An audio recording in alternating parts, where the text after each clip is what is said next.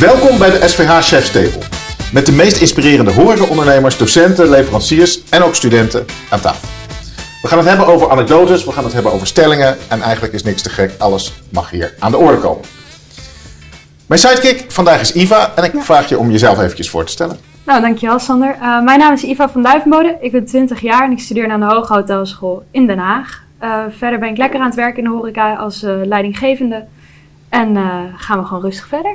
Heel goed. En jij gaat straks leuke vragen stellen aan onze gasten. Ja. Want we hebben fantastische gasten. Vandaag aan tafel Luc Blok en ook Ricardo Eshuis. Ik ga jullie vragen om jezelf eventjes voor te stellen. Te vertellen wat je doet. Wat je hier aan tafel komt doen misschien. Maar ook waarom heb je voor dit vak gekozen. En Luc, mag ik met jou beginnen? Waarom heb ik voor dit vak gekozen? Dat laat ik dan mee beginnen. Mijn vader was restaurantkok. En behoorlijk goede trouwens. En ik zou naar de hogere hotelvakschool gaan. En toen ik 15 was, kochten mijn ouders een heel klein ijssalonnetje. En ik ben daar op mijn 15 ingerold en nooit meer eruit gegaan. Dus een beetje een inrolsysteem is het geworden. En ten spijt voor iedereen, maar ik heb het allermooiste vak wat er bestaat. Ijsbereiden. Want een ijsje is een luxe wat iedereen zich kan veroorloven. En iedereen komt altijd lachend binnen. Dus ik heb een prachtig beroep. Lachende gasten en een leuk product. En ook nog... Je bent niet de eerste, de beste ijsbereider, maar daar gaan we het straks nog over hebben. Maar ik wil graag eerst naar onze andere gast, Ricardo. Ja, directeur van SVH, van de Chef's Table eigenlijk. Al jaren actief in het speelveld van onderwijs en horeca. En ik heb geschiedenis gestudeerd en dan denk je, hoe komt zo'n geschiedenisstudent dan in de horeca terecht? Nou, dat is logisch. Want als geschiedenisdocent vertel je verhalen en dat doe je ook als je achter een bar staat.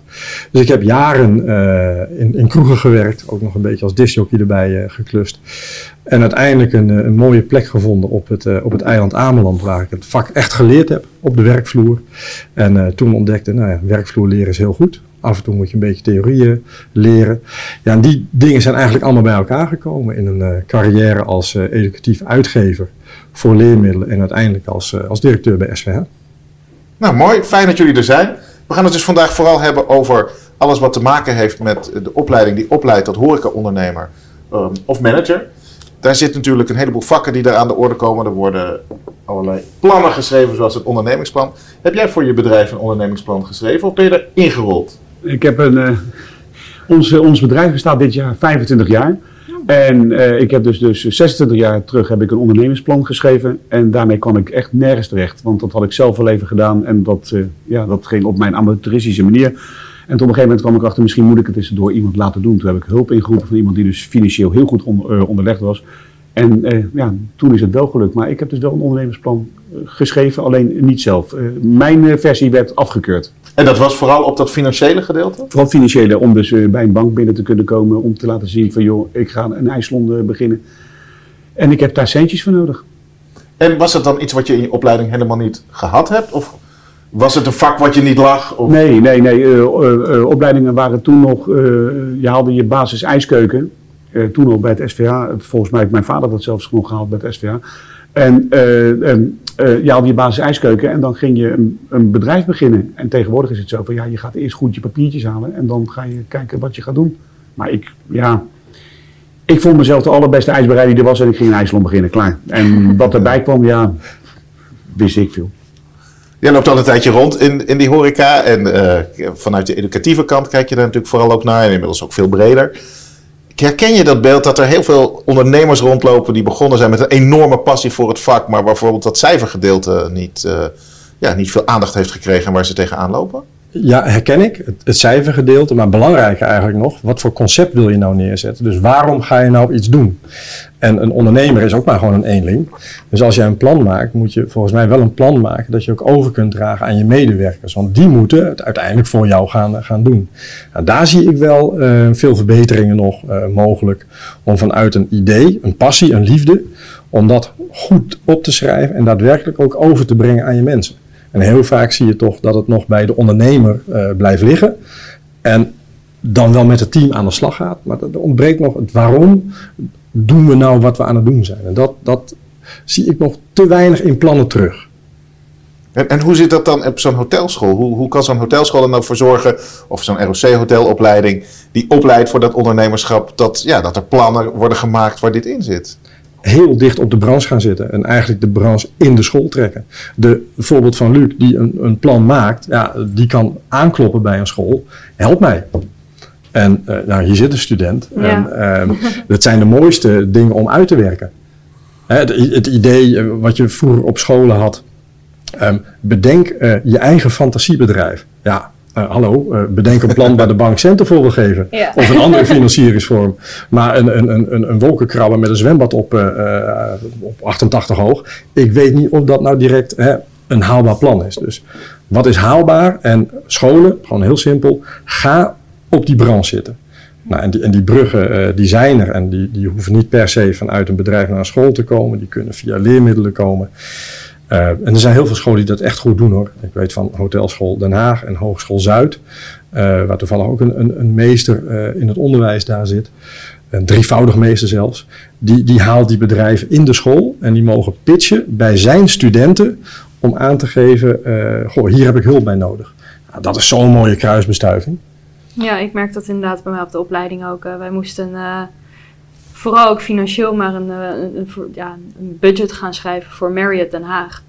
En dus het concept veranderen met de missie en de visie in gedachten. Van joh, hoe kunnen wij verbeteren? Wat doen we goed? Wat doen we niet goed? Wat doet de competitie bij ons in de buurt? En echt met hele STR-verslagen ga je dan naar de cijfertjes kijken. Ook van joh, wat kunnen wij dan betekenen? En volgens mij, als ik het goed zeg, hadden dus de beste plannen, die worden dan dus ook daadwerkelijk bekeken door het Marriott zelf. Van waar kunnen wij leren van deze studenten? En dat is zo ontzettend motiverend ook, omdat je weet dat er wellicht naar gekeken gaat worden.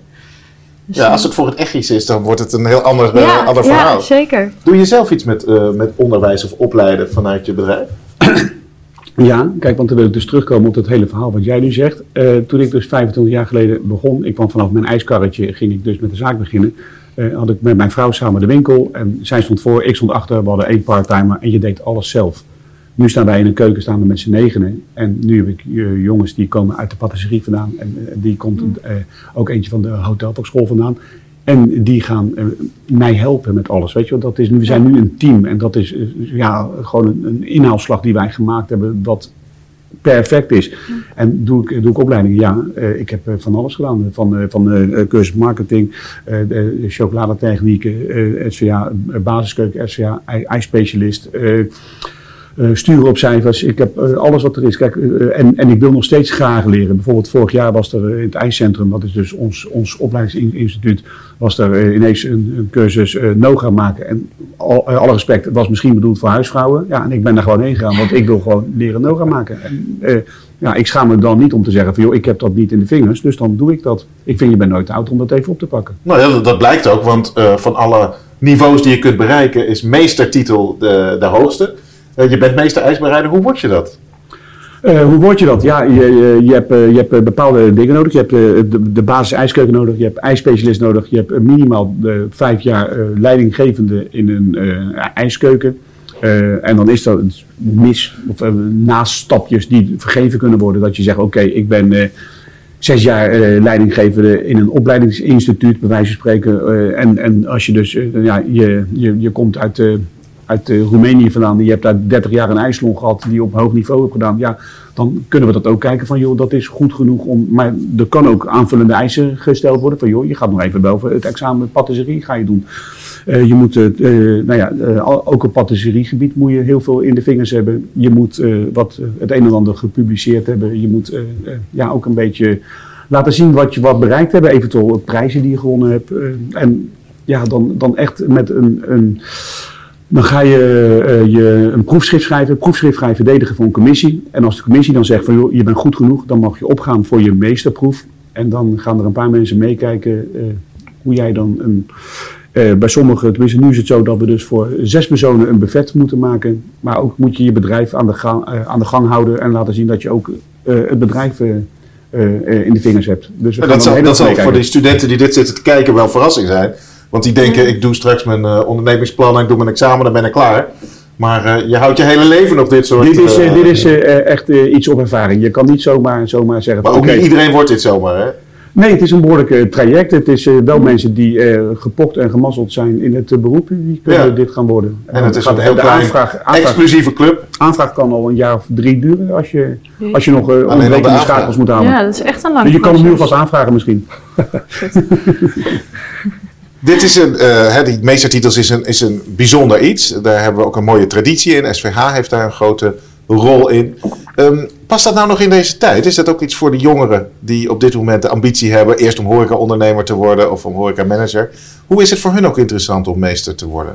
Nou, het antwoord is ja, dat is heel interessant. Elke paar jaar duikt er een discussie op waarbij de minister van Onderwijs zegt: goh, die meestertitel, kan die nou niet gewoon in het mbo? En elke keer blijkt uit de onderzoeken, nee, je kunt stappen zetten in het mbo en hbo om tot een bepaald niveau te komen. Maar die ervaring waar je het over hebt en echt outstanding presteren op jouw vakgebied met een eigen signatuur en bepaalde prestaties, ja, daar heb je gewoon rijping voor nodig. Zeg maar. En dat is gewoon werkervaring opdoen op echt hoog niveau.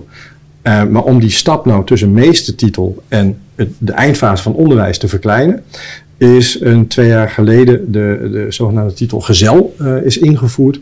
Dus de gezel meesterkok bijvoorbeeld en de gezel meester ijsbereider. Even voor de kijkers thuis, het is geen ijsmeester, hè? Die werkt in Tialf, het is echt meester ijsbereider. Anders komt Luc achter jou. Zalmoni. Ja, precies. En dan ben je koning dweilen.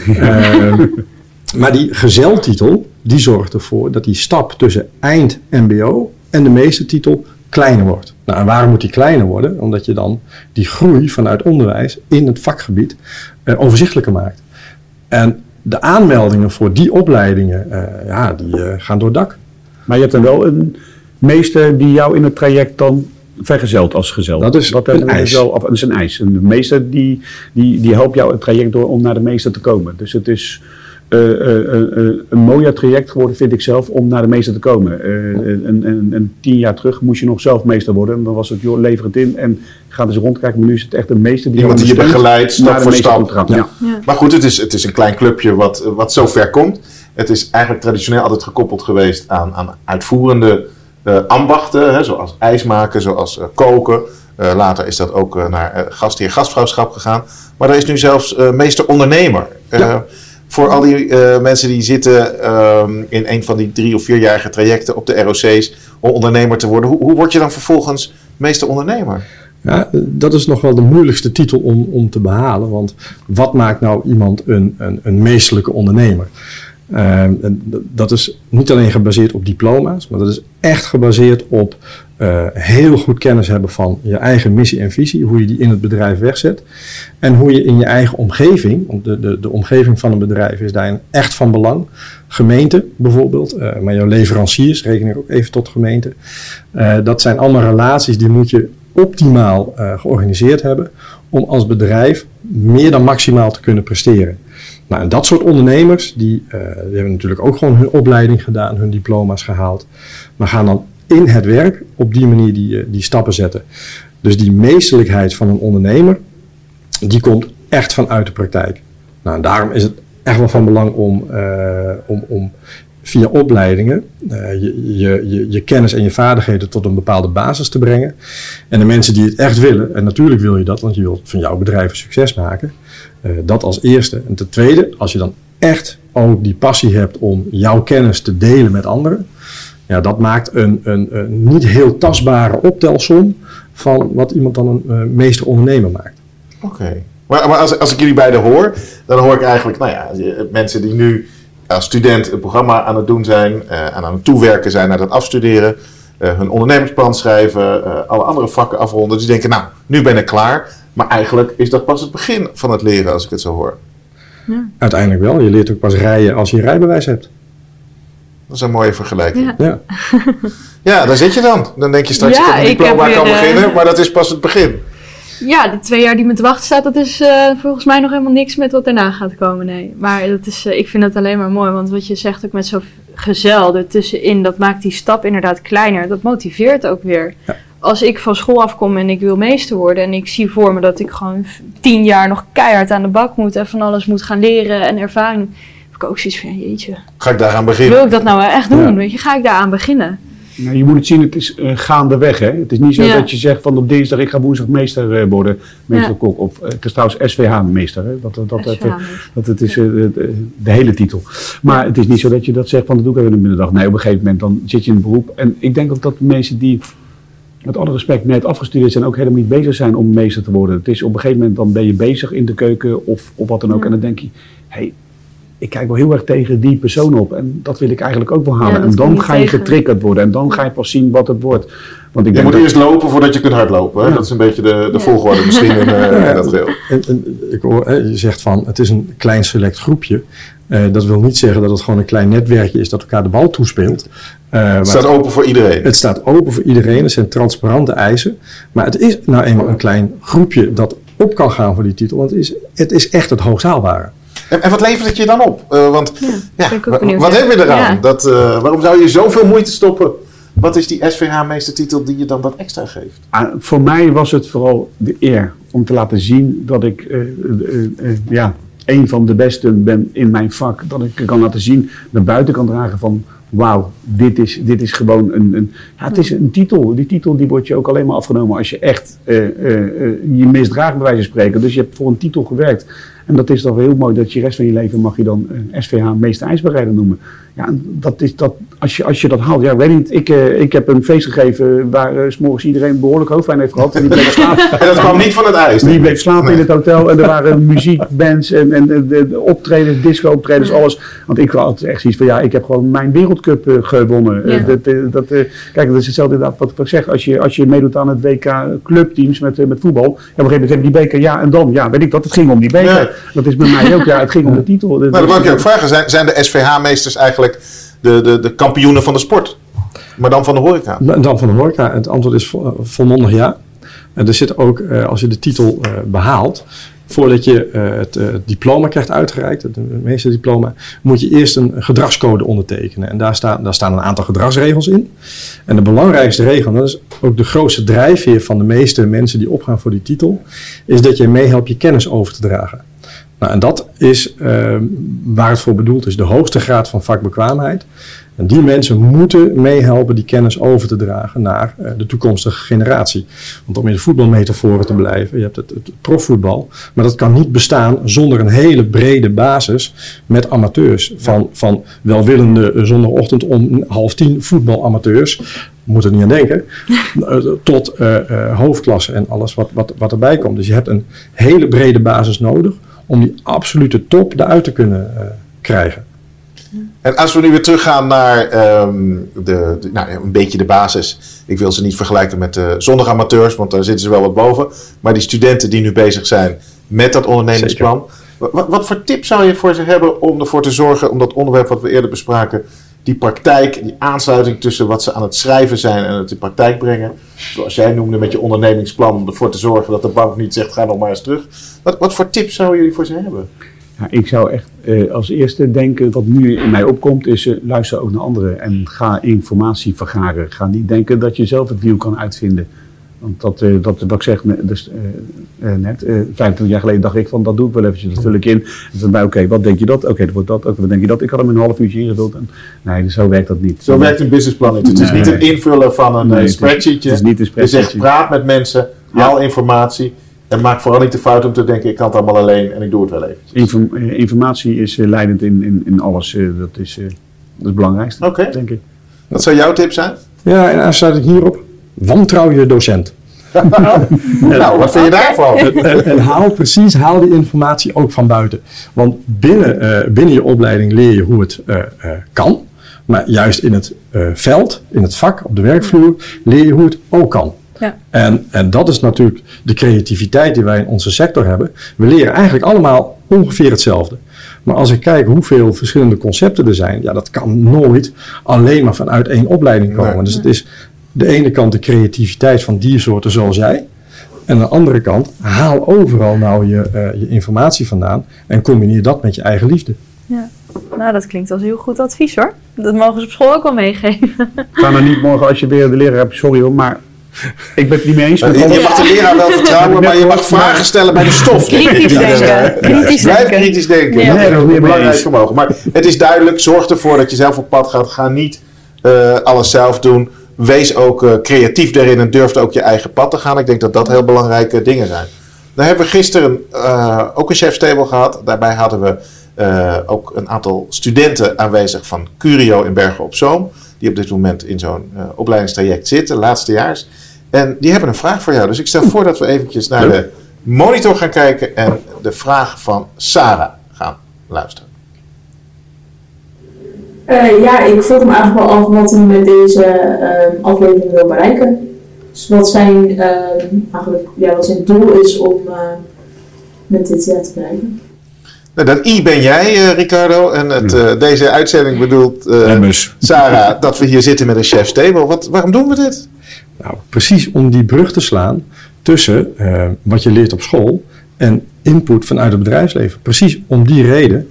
Dat is ook de reden dat jij de sidekick bent van Sander. Om aan de ene kant hier input op te halen, maar ook de andere kant. Want een brug gaat twee kanten op. Hè?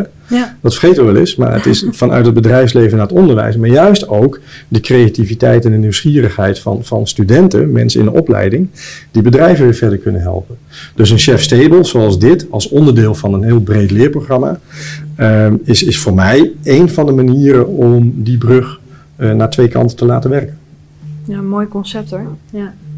Jij was echt verbaasd hè, dat we dit hier in het SVH deden, want je kende het eigenlijk niet.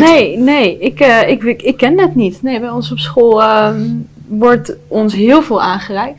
Van joh, je kan hier naar kijken, daar kan je statistics oefenen en met die kan je in gesprek een masterclass.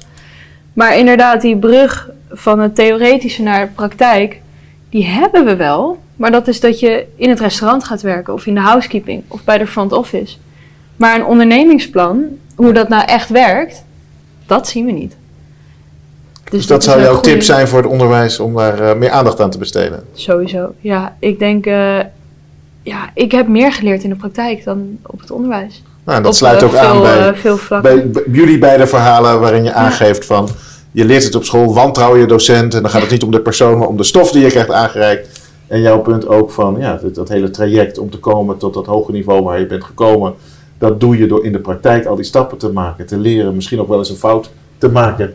Van je fouten leer je het meeste. Daar leer je het meeste van. Dank aan onze gasten. Dit is de Chef's Table afgerond. We hebben het vandaag gehad over het vraagstuk van hoe je theorie en praktijk bij elkaar kan brengen. We hebben het gehad over eigenlijk de adviezen om vooral ook die brug te slaan tussen theorie en praktijk. En misschien ook wel om dat niet helemaal over te laten aan je docenten, maar daar vooral ook zelf initiatief in te nemen. En ervoor te zorgen dat die twee dingen bij elkaar komen. En wantrouw je docent, niet als persoon, maar als het om de stof gaat.